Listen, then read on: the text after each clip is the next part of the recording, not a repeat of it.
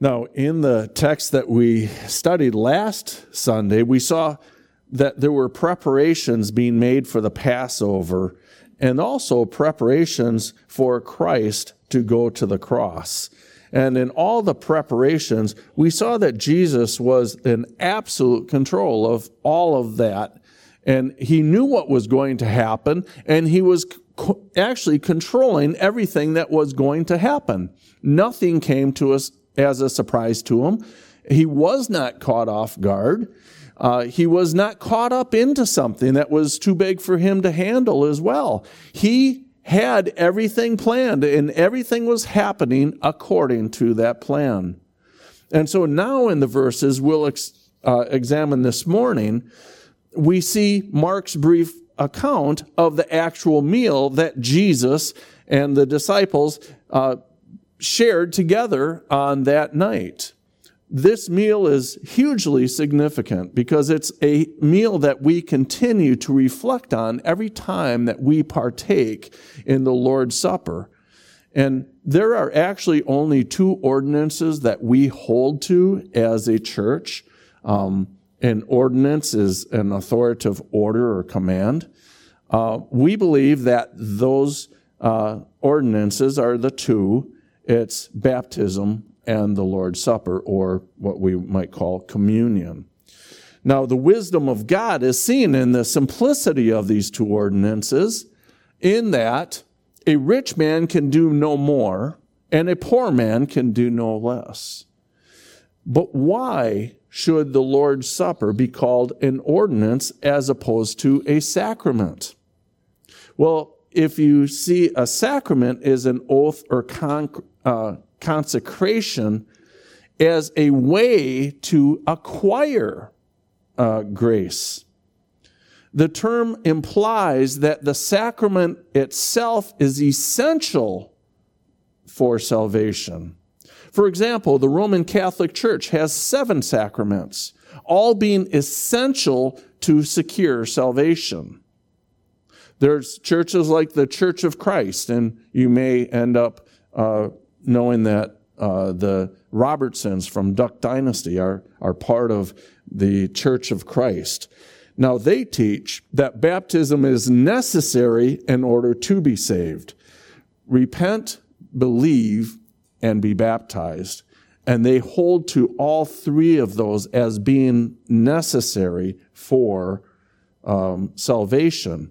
And they also say that you must take the Lord's Supper every Sunday in order to maintain salvation. There are some exceptions that are permitted. And so, what about communion?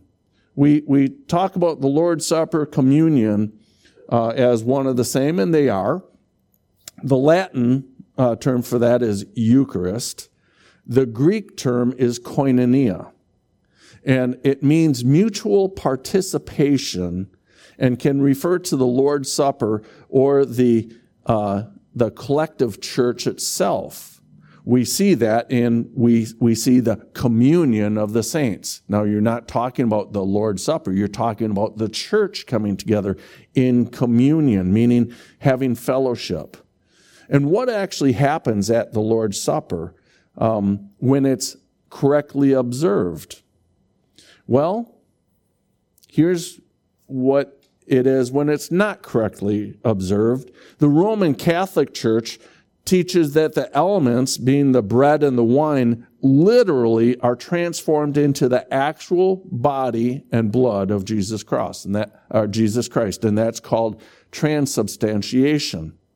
And according to that teaching, the partakers receive grace through the elements whereby the elements themselves come to be an expiation. An expiation means the act of making amends or reparation for guilt or wrongdoing.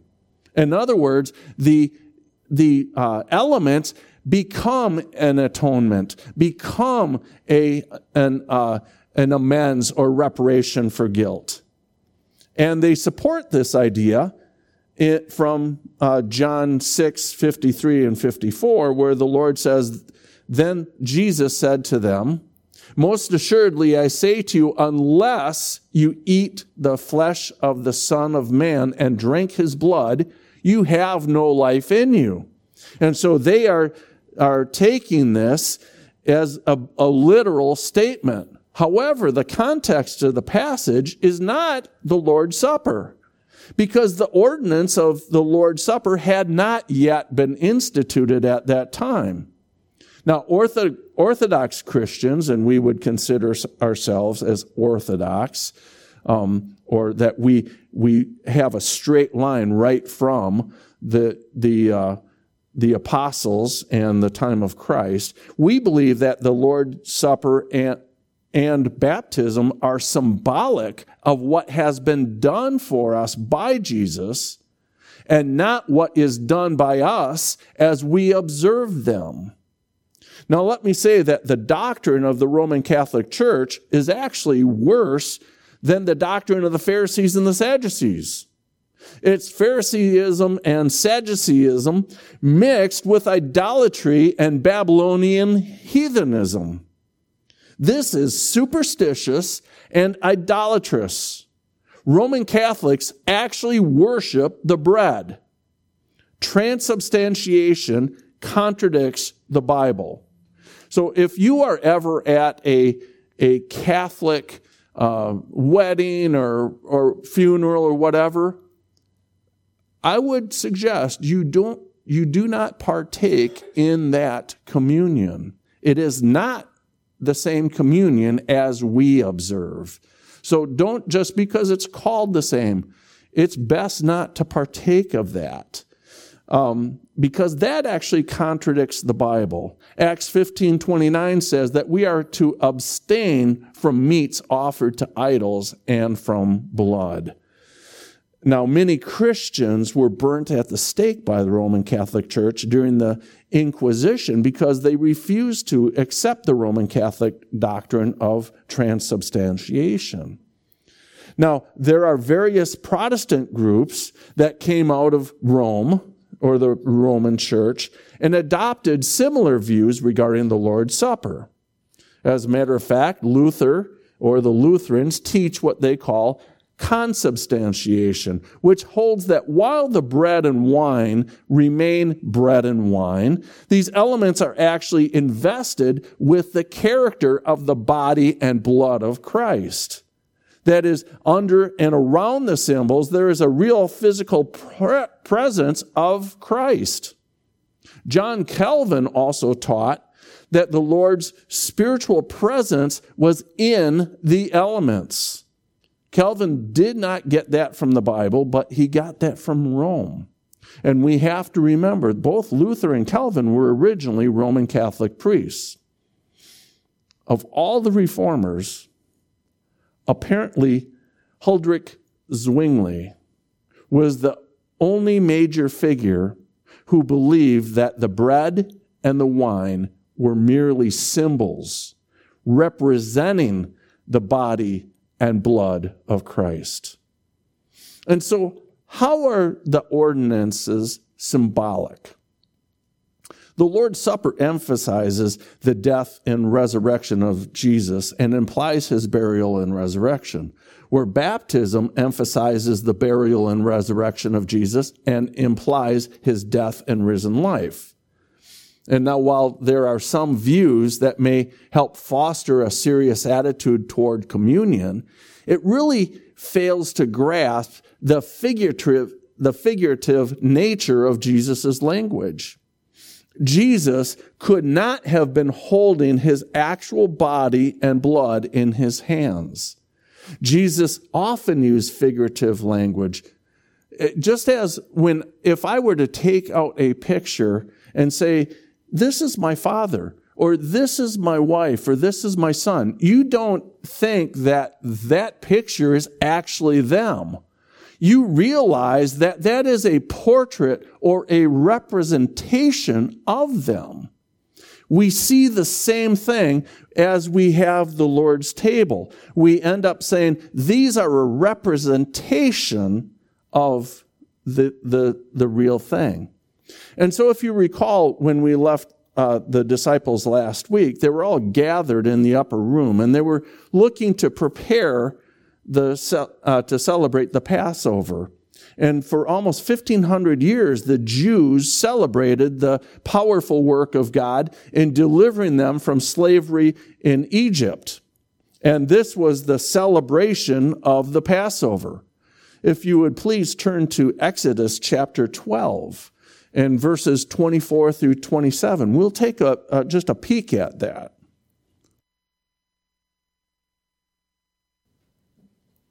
Exodus chapter 12, and starting with verse 24.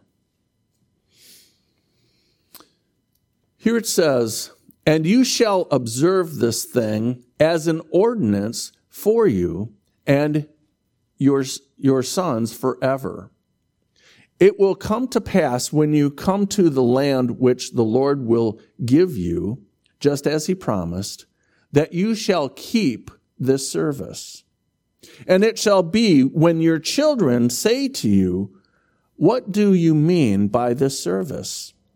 And you shall say, It is the Passover sacrifice of the Lord, who passed over the houses of the children of Israel in Egypt when he struck the Egyptians and delivered our households. So the people bowed their heads and worshiped. So essentially, this was an essential celebration to identify Israel, that it was one of the three main feasts that they had that every Jewish male, an able bodied male, would have to attend. They were required to attend. So it was uh, an essential celebration for them. And the Passover celebrated the fact that God, by a strong arm, delivered the people of Israel from the bondage of slavery in Egypt and brought them into the land of promise. And as you well know, this text and really the other gospel accounts of the Institute of the Lord's Supper have traditionally been called the Last Supper. And so, with that as our, our um, introduction, if you would please turn to our text for this morning. It's found in Mark chapter 14. And we'll start by looking at verses 22 through 26. Mark 14, verses 22 through 26. Starting with verse 22, it says, And as they were eating, Jesus took bread, blessed and broke it and gave it to them and said, Take, eat. This is my body. Then he took the cup, and when he had given thanks, he gave it to them, and they all drank from it. And he said to them, This is my blood of the new covenant, which is shed for many. Assuredly, I say to you, I will no longer drink of the fruit of the vine until that day when I drink it new in the kingdom of God. And when they had sung a hymn, they went out to the Mount of Olives. Here we see Jesus is sharing this meal with the disciples, and this isn't any ordinary meal. This was the Passover meal. The, and, and being obedient to the Old Testament scriptures, Jesus is sharing this with the disciples as well as all other Israelites that were doing that same thing at that day of the year. So it's important to point out the fact that the main part of the meal actually occurs after Judas Iscariot had been dismissed from the company of Jesus and the disciples. Actually, in John 13 30, it says that after Jesus or Judas received the morsel of bread, he immediately went out and it was night.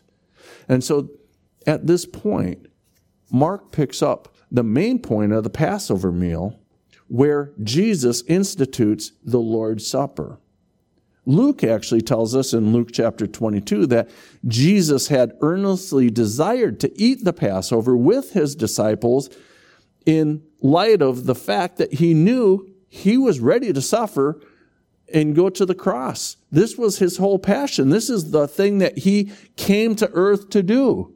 Jesus did not come to earth just to be a good uh, prophet, a good teacher. He came to this earth to save his people. And he was, he was desirous of that. And as a matter of fact, uh, we could say that uh, the language of Hebrews 12 2 says, For the joy that was set before him, Jesus had the joy because he was going to redeem his people. In accordance with the timetable of the sovereignty of his Father, Jesus was ready to endure the agony of the cross. He was ready to endure the separation of the, his fellowship with the Father endure the separation from the disciples in order to secure salvation and full atonement for his people. Now, all the, the shadows of the old covenant, all the animals that had been slaughtered, the lambs that had been slaughtered, uh, throughout all of those Passovers, up until now are culminating in what Jesus is getting ready to do by offering himself as a sacrificial offering. And he was going to do that at a place of sinners, Mount Calvary. And so Jesus, knowing that this is the case, during the Passover meal, he institutes the Lord's Supper in light of the impending cross. Now, there's four things that uh, he's doing here. First of all, all the gospel accounts of the Lord instituting the Lord's Supper are more than just a record of the actual event. These records are meant to help us understand how we are to participate in this event of the Lord's Supper. In other words, we are to ask ourselves the question as we study this this morning. How are we to view the purpose of what we do? Why did Jesus institute it? Secondly, why is it important that we actually participate? Not just going through it mindlessly, not just having a mere ritual. Thirdly, it's, it's important as a question to know what do the elements or the emblems of the bread and the cup symbolize? What do they convey to us as we partake in them? And then fourthly, where does the, the supper fit in really with the, our understanding of the gospel? Is the gospel separate from the Lord's Supper? Is there a connection to what we are, uh, what we're doing here and the gospel? Well, if you notice back in our text, verse 22, it says, And as they were eating, Jesus took bread, blessed and broke it, and gave it to them and said, Take, eat, this is my body. As I said, this is while they were eating, but after Judas left. Before the main part of the meal, Judas had already left. Jesus took the unleavened flat cake, gave thanks, broke it, and then distributed it to the apostles, to his, his 12. At that point, it was the 11. And then gave them the imperative take, eat. This is my body. Jesus passed out the bread and, and, and uh, said that this represents my body, my physical body. This is a representation of it. Now, Jesus was physically there as he spoke to these men.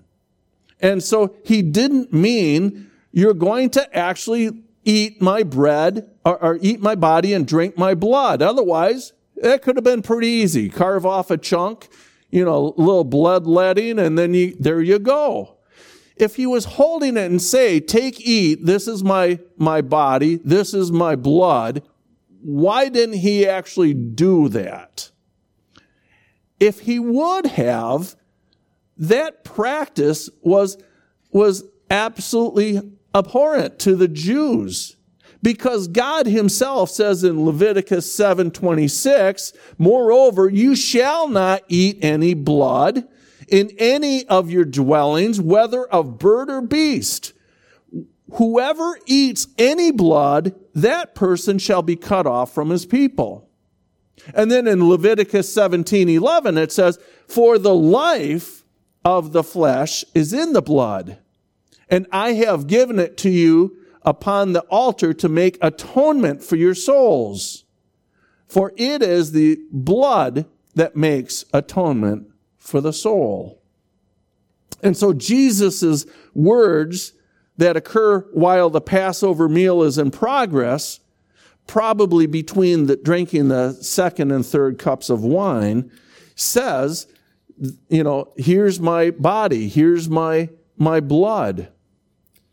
Jesus was following a normal Passover rite, the Passover blessing. And so he broke the bread, he distributed the, the cup. In, in doing so, he probably would have said something. Now, this is obviously didn't speak English, but you know, blessed are you, O Lord, our God, King of the world, who brings forth bread from the earth. Uh, and according to the Torah, the bread of presentation um, that was placed on a, a, golden table in the tabernacle Sabbath by um, tabernacle Sabbath by Sabbath was called the bread of remembrance. And you can see that in Leviticus 24 7. Now, Jesus then takes the third cup and gave it to his disciples. Now it would have been between the offering uh, of the offering of bread and the cup was the time that they ate in the ate that meal. And so we see that. We see in verse 22, it says, and as they were eating. So they were in the process of eating that Jesus took the bread and blessed it and broke it. We need to remember that Jesus is the head or the host of this meal. And so he took this unleavened bread as was custom during the Passover, and he would have pronounced, as it says in in verse 22, that blessing. The ble- word blessing there is the word eugaleo, and it means to consecrate it or to pronounce blessing on it. In other words, it's making something of common use into something for religious or divine purpose. So, in some ways, you can, you can look at and this might not be the best illustration, but you know, a pastor, an elder, or deacon. The word ordained is a similar word, and it's to appoint ordinary men to the sacred office or position within the church. Both words have to do with setting a common person or thing to a sacred purpose. And so this bread is not made into something other than bread. It is at that moment, though, set aside for an uncommon purpose. And normally the bread would have been eaten in silence. But at this time, Jesus, uh, after he broke it and gave it to them, he makes a statement. And we see that at the end of verse 22 Take, eat. This is my body. This is my body. That's a stunning statement it's identifying himself as the Passover bread. The disciples would have never heard this before. The breaking of bread is for us a representation of the broken body of the Lord Jesus Christ. Broken on the cross where he was bruised and wounded and crushed under the weight of our sin taking the bread from the Savior's hand and eating it symbolized taking and receiving Christ in his death by the hand of faith and feeding on him spiritually and our union with him. Now, after the miracle of feeding 5,000, Jesus gave an interpreti- uh, interpretive sermon that Mark doesn't record, but thankfully, John does. He tells that tells us that the people in the crowd immediately made a connection between the miracle of Jesus feeding the 5,000 and manna that Moses gave in the wilderness. So if you'd please turn there to John chapter 6, and we'll look at verses 28 through 40.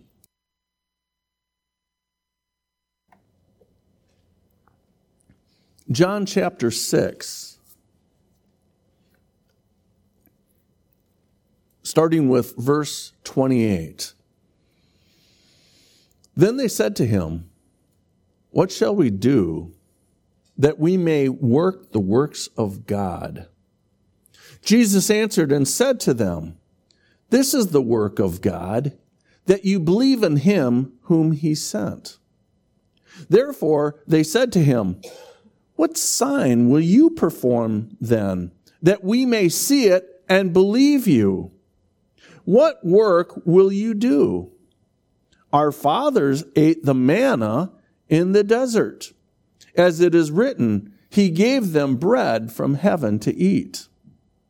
Then Jesus said to them, Most assuredly, I say to you, Moses did not give you the bread from heaven, but my Father gives you the true bread from heaven. For the bread of God, of God is he who comes down from heaven and gives life to the world. Then they said to him, Lord, give us this bread always. And Jesus said to them, I am the bread of life. He who comes to me shall never hunger, and he who believes in me shall never thirst. But I say to you that you have seen me, and yet do not believe. All the Father has given me will come to me, and the one who comes to me, I will by no means cast out. For I have come down from heaven, not to do my own will, but the will of him who sent me. This is the will of the Father who sent me, that of all he has given me, I shall, should lose nothing, but should raise up at the last day. And this is the will of him who sent me, that everyone who sees the Son and believes in him may have everlasting life, and I will raise him up in the last day. So, back to our text, Jesus now explains the new meaning of the cup.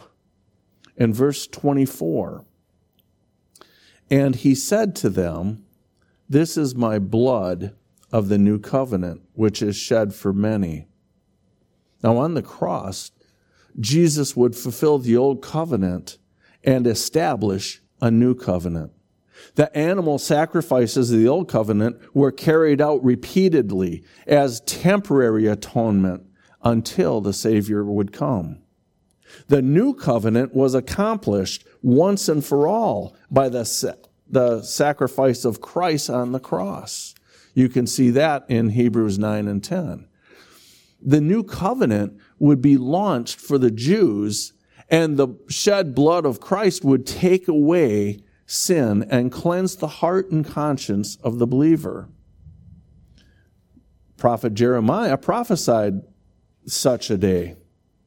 It was in Jeremiah 31. So if you would please turn to Jeremiah chapter 31. I know we're doing a lot of turning, but this is important that you see this, the connections here. Jeremiah chapter 31 and verse 31, th- verses 31 through 34. Verse 31 Behold, the days are coming, says the Lord, when I will make a new covenant with the house of Israel and with the house of Judah, not according to the covenant that I made with their fathers in that day, in the day that I took them by the hand and led them out of the land of Egypt. My covenant which they broke, though I was a husband to them, says the Lord. But this is the covenant that I will make with the house of Israel after those days, says the Lord. I will put my law in their minds and write it on their hearts, and I will become their God, and they shall become my people. Nor more, no more shall every man teach his neighbor and every man his brother, saying, Know the Lord, for they all shall know me from the least of them to the greatest of them, says the Lord. For I will forgive their iniquity and their sin I will remember no more. And so here in our text, this day was about to happen. The wine represents the blood of the Lord Jesus Christ shed on the cross when his hands and feet and side were pierced. Drinking the wine symbolizes receiving that blood of Christ for forgiveness of sin, the remission of sin, the cleansing of the conscience. And so the two emblems, the bread and the wine, are symbols of Jesus' broken body and shed blood. We note that in the Lord's appointment of this ordinance, he conveys the spiritual significance of his body being broken and his blood being shed. The Lord's suffering and death lies at the heart of our union and communion with him. The blessing obtained for God's elect, our first recon- reconciliation with God in and through the offering of the body of Jesus Christ once for all. Secondly, all the blessings of the everlasting covenant are secured by his blood, therefore called the new covenant in my blood. Just to get a better handle on this, I again am going to have you turn to Hebrews chapter 9. Hebrews chapter 9, we'll look at verses 11 through 28.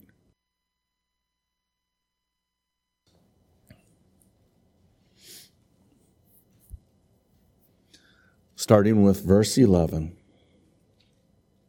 But Christ came as high priest of the good things to come with the greater and more perfect tabernacle not made with hands, that is, not of this creation, not with the blood of goats and calves, but with his own blood he entered the most high holy place once for all, having obtained eternal redemption.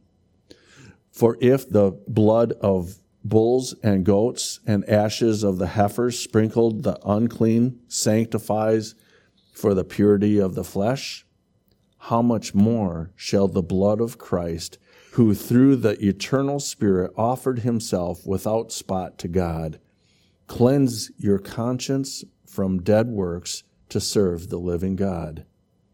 And for this reason, he is the mediator of the new covenant by means of death for the redemption of the transgressions under the first covenant, that those who are called may receive the promise of the eternal inheritance.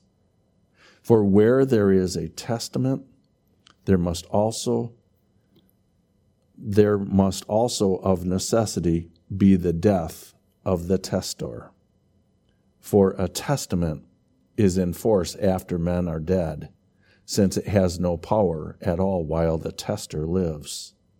Therefore, not even the first covenant was dedicated without blood. For when Moses had spoken every precept to all the people according to the law, he took the blood of calves and goats with water, scarlet wool, hyssop, and sprinkling both the book itself and all the people, saying, this is the blood of the covenant which God has commanded you. Then likewise he sprinkled with blood both the tabernacle and all the vessels of the ministry. And according to the law, almost all things are purified with blood, and without shedding of blood there is no remission. Therefore, it was necessary that the copies of the things in the heavens, heaven, the heavens should be purified with these, but the heavenly things themselves with better sacrifices than these. For Christ has not entered the holy place made with hands, which are copies of the true, but into heaven itself, now to appear in the presence of God for us. Not that he should, should offer himself often, as the high priest enters the most holy place every year with the blood of another, he then would have to suffer often since the foundation of the world. But now, once at the end of the ages, he has appeared to put away sin by the sacrifice of himself. And as it is appointed for men to die once, but after this the judgment, so Christ was offered once to bear the sins of many. To those who eagerly wait for him, he will appear a second time apart from sin for salvation. Folks, you see, all our blessings are founded on Christ's death. Both Luke and Paul emphasize the personal nature of blessings accrued from the Lord's death with the words, This is my body broken for you. And if you notice in verse 24, the Lord specifically speaks of his blood being shed for many. This represents his blood, which is a covenant blood that is poured out to bring people into right relationship with God. Many people, not all people, will be saved. The prepar- uh, preposition for for many is the Greek word peri, for which means his shed blood has vicarious value, meaning it will have an effectual influence on those whom it was given for. It will wash away all the sin of many who believe. And the many for whom Christ's blood is shed are all the elect of God in every age who were ordained to everlasting life in God's eternal counsels, given to Christ in covenant agreement and justified by him upon the merits of his death and resurrection. There are also many sons he will bring to glory, having procured their forgiveness honored God's judgment, and made satisfaction to the law for all their transgressions.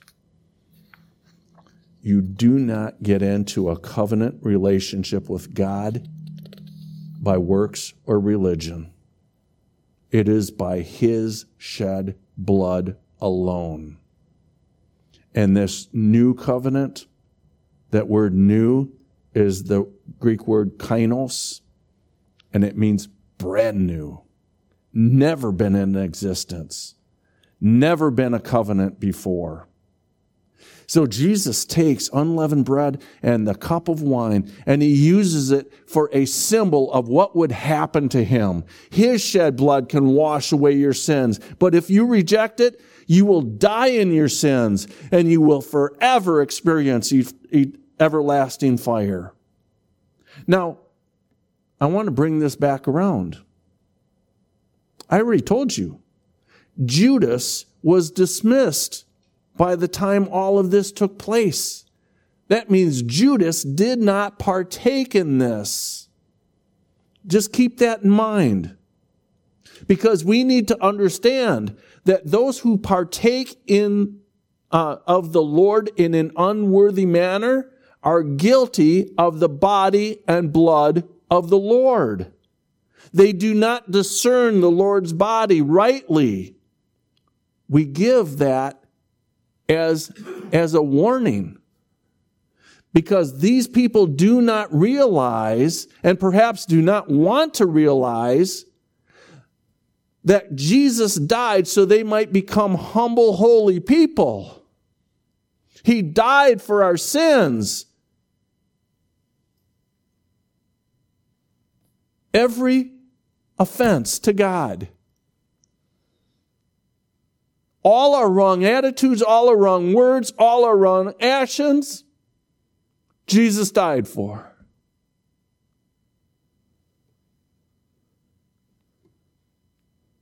A person who eats the supper unworth- unworthily, they align themselves more to Judas than to Christ. They align themselves with wicked men. And yes, it's true that our sins are crucified with Christ, but we are not his betrayers because we have received the grace that has been given with full purpose to change. He sanctifies those who he justifies. And so I pray that we are those who prepare ourselves to receive the Lord's Supper by realizing and going over our minds that we are still sinners. We still commit sin. And that sin had to be taken care of. He had to pay for every single sin. His body was scourged and beaten. It was torn and lac- lacerated by the lashings that he got. His sacred head received the crown of long thorns. He was struck, mocked, and spit on, and then taken to Golgotha and nailed to the cross.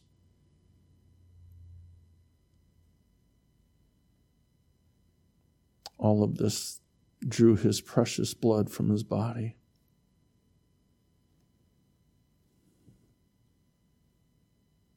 Shed for you,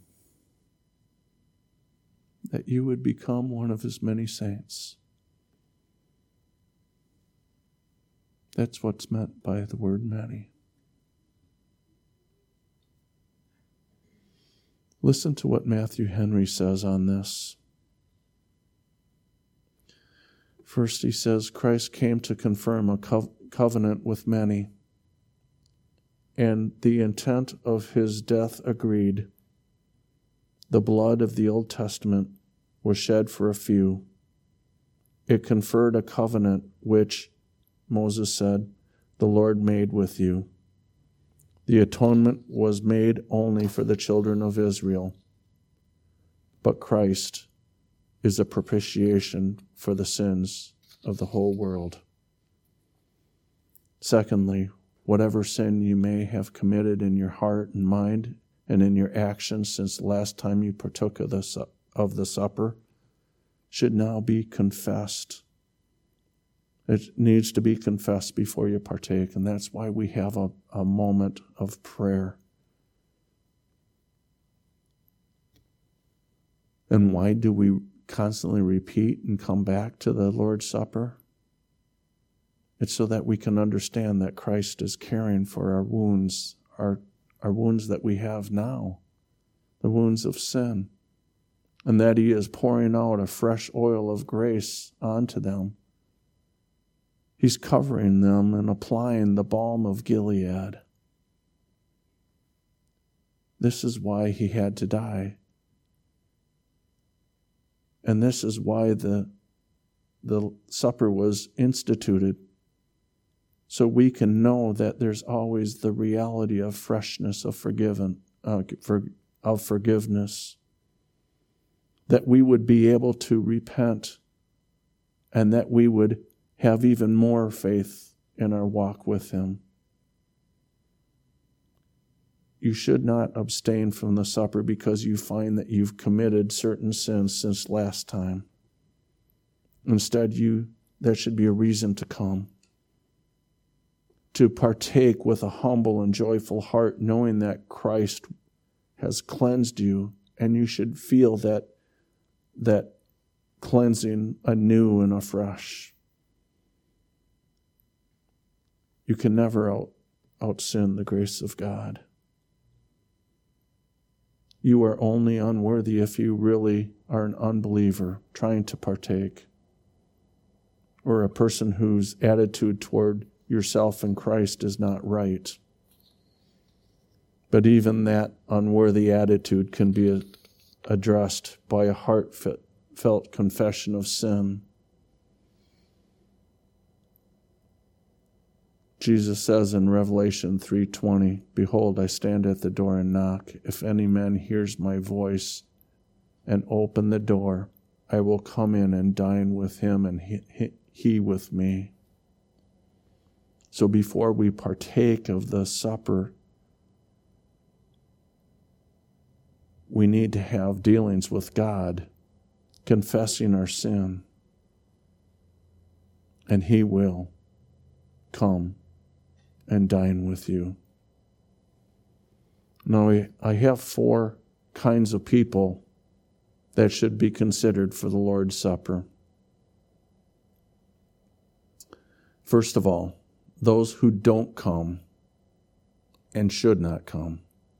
Those who don't come and should not come. As I said, the unregenerate unbelievers are not invited to the Lord's table. Those who are spiritually dead and have not come to Christ, repented and believed in Him, should not come. The Lord's table is not where you find the grace of God unto salvation. You do not get to Christ through the ordinances. You get to Christ by grace through faith. Secondly, those who don't come but should come those who don't come but should come, repentant but ignorant for the purpose of the Lord's Supper.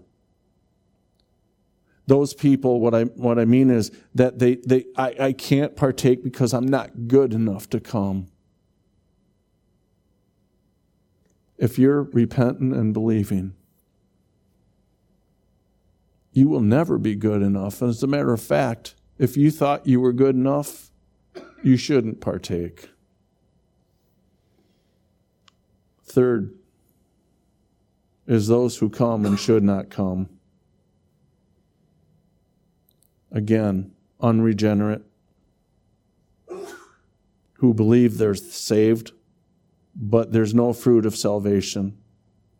They are still in rebellion to Christ, but they're afraid of what people will think of them. They're afraid that if they don't partake, people will look down at them.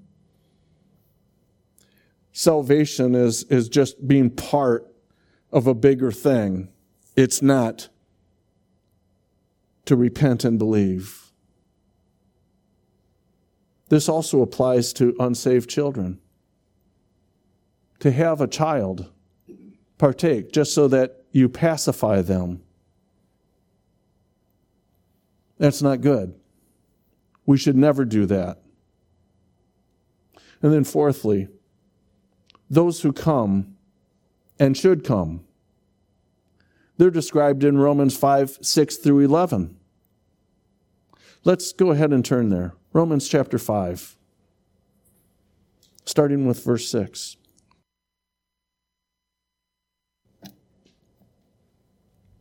Romans chapter 5, and I know we're turning a lot, but this is an important thing that we see all through Scripture.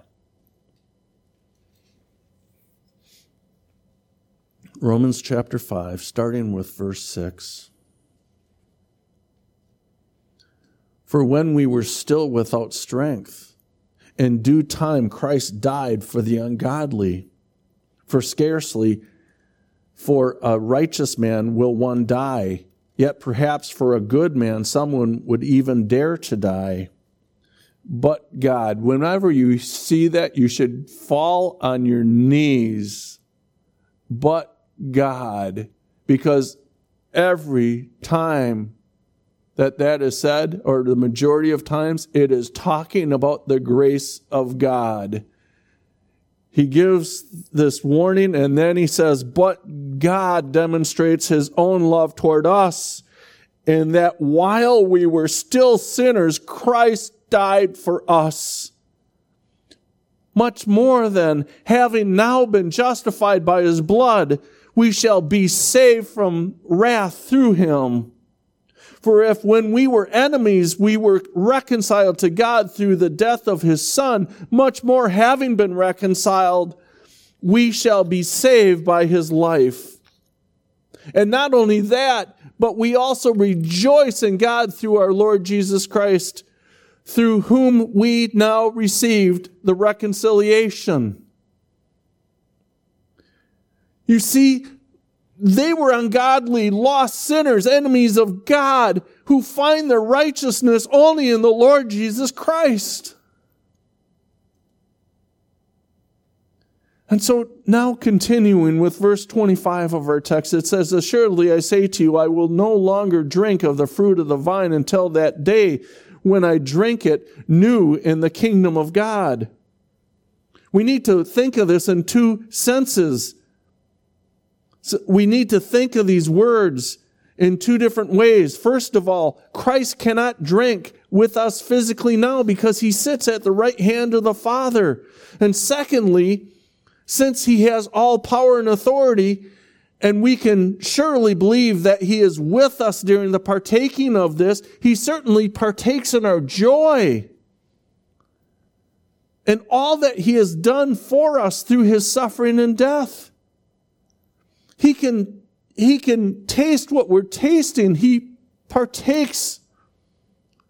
But spiritually, he's with us as we partake in communion. You know, think of the two on the road to Emmaus. In Luke chap- chapter 24. You know what? Let's turn there. Why not? Why not? Luke chapter 24, verses 25 through 31.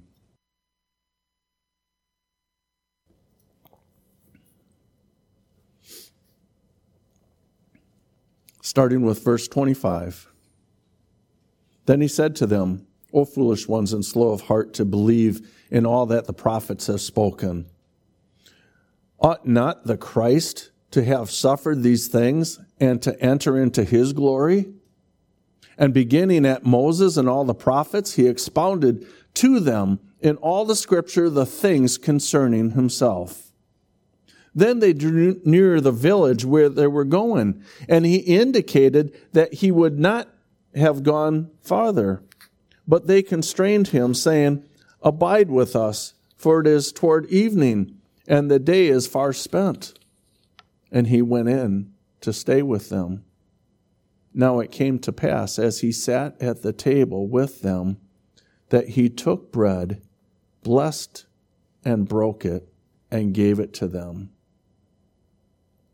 then their eyes were opened and they knew him, and he vanished from their sight. As we recognize and discern the Lord's body, these emblems that are before us, these the bread and the wine, we believe that he not only suffered and died for us, but that he's alive and that we are gathered in his name. The other sense in which Christ will drink the new wine with us is in the kingdom, in the coming day, the day of eternity. And that will commence upon his return. On that glorious day, we shall see him face to face, and we will be changed to be like him. We will then receive a glorified body, and this old world that we live in will come to an end, and our Lord shall create new heavens and new earth where we will uh, dwell righteously. In that eternal day, sorrow and sighing will flee and many will come from the east and the west and sit down with Abraham, Isaac, and Jacob when the kingdom of heaven comes to this earth. And there, I believe, will be a banquet of wine, not just fruit of the wine, fruit of the vine. It will be with the joy and spiritual delight that will make our hearts forever glad. And then finally, in verse 26, it says, And when they had sung a hymn, they went out to the Mount of Olives. Now, they would have probably sung Psalm 116, 17, and 18. because this would have been a traditional closing praise. And Mark tells us that then they went to the Mount of Olives or out to the Mount of Olives, which means that they crossed the Kidron Valley and they would have entered the Garden of Gethsemane, where Jesus would eventually be arrested. Sort of interesting. There was a garden in the beginning of the book, too, wasn't there?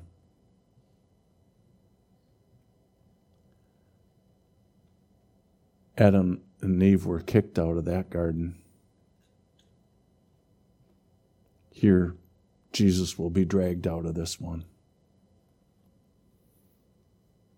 And so, as we look at this, we see that there's a, a past orientation of everything that the old bloody lambs of the old covenant were all shadows of. And it's now fulfilled in Christ, the bloody lamb of Calvary, our substitute who makes full atonement to which all the other lambs pointed forward to.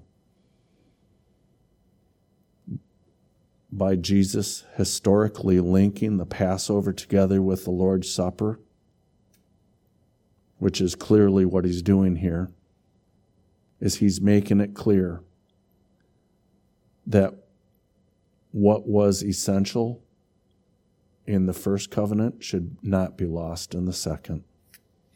That it is necessary for blood to atone for sins. That all the lambs pointed not to themselves, but to the all sufficient sacrifice of Christ for his people. The Passover pointed forward to it, the Lord's Supper points back to it. The Lord Jesus died the perfect bloody substitute bearing the guilt of his people 2 corinthians 5.21 says for our sake he was made to be sin who knew no sin so that in him we might become the righteousness of God.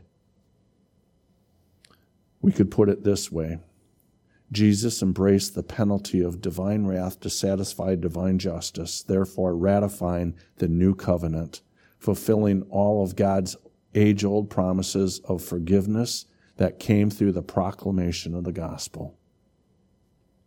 That, be- that became, that began all the way back in the past in the garden, all the way back, where it says that through the serpent, or though the serpent would strike the heel of the seed of the woman, he would bruise the serpent's head.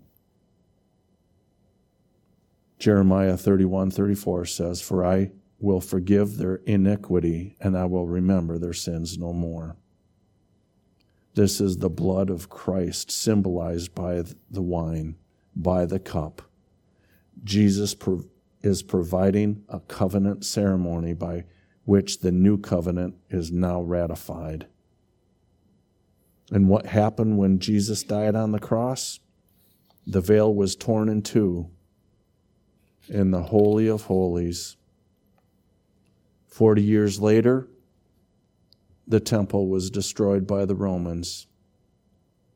All of these were signs indicating the fact that Jesus had come and the new covenant had begun. The new covenant had now been inaugurated, and the old covenant was done away with. But the new covenant was built on the old covenant. We are not separate from the people of God in the Old Covenant, the Old Testament. So when we partake of the Lord's Supper, we partake in the Lord's Supper in the same manner that the people of God partook of the Passover, understanding that we must have someone be sacrificed for our sins if we want salvation. So the Passover gives way to the Lord's Supper.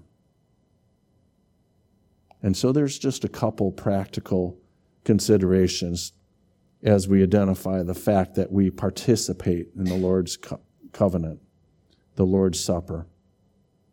First question is do we use unleavened bread or, and wine in the Lord's Supper?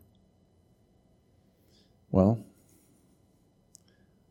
there's no shortage of books and documents throughout church his, history that debate, uh, debate these very points. One of the reasons it's debated is because they understand that we have to have this past orientation. We have to have that link to the, the Passover meal, the Old Covenant, because it's connected. And here's the thing there are Baptists who often insist that grape juice and unleavened bread uh, are used, while a lot of Presbyterians insist that red wine and leavened bread be used. Um, Baptists don't always agree, and Presbyterians don't always agree on this. In- interesting, though, Calvin argued for a very frequent observance of the Lord's Supper. He believed that it should be taken weekly. But he lived in the town of Geneva, and they only allowed him to officiate it quarterly. So he went to Strasbourg. And he, there he was able to do it as he wanted. But again, Calvin is not the final authority. I quote Calvin this morning because we're a Reformed church and we fit within the Reformed traditions, but there are some of those that we don't hold to. In what we do hold to is Calvin's view on the emphasis in his Institutes of Christian Religion, Calvin puts a very good focus on this of whether you use unleavened bread or leavened bread, whether you use wine or grape juice. He talks about all of this, getting too involved in this can lead us to a very dangerous area. And this is what he says, and I quote Whether the bread is leavened or unleavened, the wine red or white or juice, it makes no difference. These things are indifferent and left the church's discretion. I would have to agree with him. He even goes on to say that insisting on unleavened bread or wine actually causes a new spectacle rather than to instruct our minds in sound uh, religion. He says that there, these are lifeless and theatrical trifles, a pile of ceremonies. And what he's getting at is our focus should never be on the emblems themselves. These are indifferent things. We should use bread and we should use fruit of the vine. And in my opinion, I believe that each church and their leadership has to just determine are they going to have fermented or unfermented, leaven or unleavened? Whatever they do, it should not be such a focus that people get hung up on it. You know, that you, unleavened is the sinlessness. But then leaven represents sin, right? So if we end up that he took upon our sin, and it's broken, we can see both sides. We can see whether you are on one side or the other. But the whole thing is we need to end up realizing that it needs to be done in a Christ honoring way. And that there should be a connection with the Passover. So, one other thing that I thought of is, is What's the place of children in partaking in the Lord's Supper? Well, as we read from Exodus 12, and according to Jewish tradition, the youngest child would ask the question, Why do we eat these foods this night? And so there was a clear participation of children in the Old Covenant Passover. But yet today, you know, we understand that children should not partake in the communion table if they have not believed, repented and believed, and they are able to understand and live out the gospel cognitively.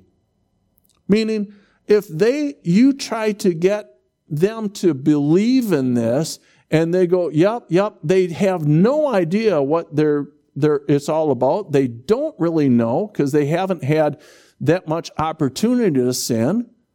So many Christians try to get them to partake and be baptized.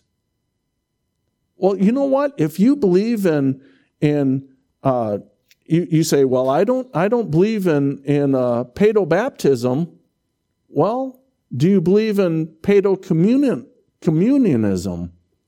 Because the thing is, we want to end up saying we're not going to baptize babies. Instead, we're going to, at a young age, when these kids have no idea what they're, they're saying, what they believe, they haven't been tested in any way, we try to get them to say, I love Jesus. I believe that he's the Lord and Savior. And we end up going, there's the faith. I just want to, doesn't mean that kids, small kids, and I'm, I'm not saying really small, but younger kids cannot believe. But we should be careful how quickly we bring them. And if we do bring them, we should always have the warning of their life reflecting a life that is God honoring. Otherwise, we end up cementing their heart. We end up pouring concrete around their heart. And anyone that says, you're not a believer, they'll go, nope, I made that decision. I, I'm, and they'll think they're believing. We need to always, and that's the gospel should always be to ourselves as well we test ourselves daily to see if we be in the faith. We need to do that ourselves. Why is it that so many churches want to get small children? Uh, we don't believe in infant baptism, but boy, oh boy, they sure do believe in a profession of faith and then start having them partake in communion. And they say, yep, done, in. All I'm going to say is we need to be careful we need to also realize that the Lord's table is meant to be something that the church participates in so that they see Christ through the elements. They don't see the elements themselves. They see Christ in that. And it needs to be ongoing, and it's meant to be a, a ministry to us here and now. We feed upon Christ, our faith is strengthened, our love toward Christ grows deeper, our love toward one another grows deeper, our hope for his future return is strengthened. The importance of the Lord's Supper for Christ Church and his people is to regularly bring to our minds and frequently the suffering and death of our Savior. It is a feast to be treasured and enjoyed until He comes again, and we must not neglect it. Let's pray. Heavenly Father, we thank you we thank you for the glorious riches of your grace. We thank you for instituting the Lord's Supper. We thank you for the bread because it re- represents the body of the incarnation, the humanity of our Lord Jesus Christ. We thank you for the cup because it reminds us and represents his death on our behalf. And just as the blood of all the lambs had to be applied to the doorpost that night in Egypt, his blood, spiritually speaking, is applied on us that we might stand complete in him. Lord, we thank you for the privilege that we have in celebrating this ordinance and also the ordinance of baptism, which we will uh, hear about next week. We thank you that like minded believers can come together who, res- who represent your body, your bride here on earth, and we can truly commune with you. We pray this in Jesus' most glorious and precious name. Amen.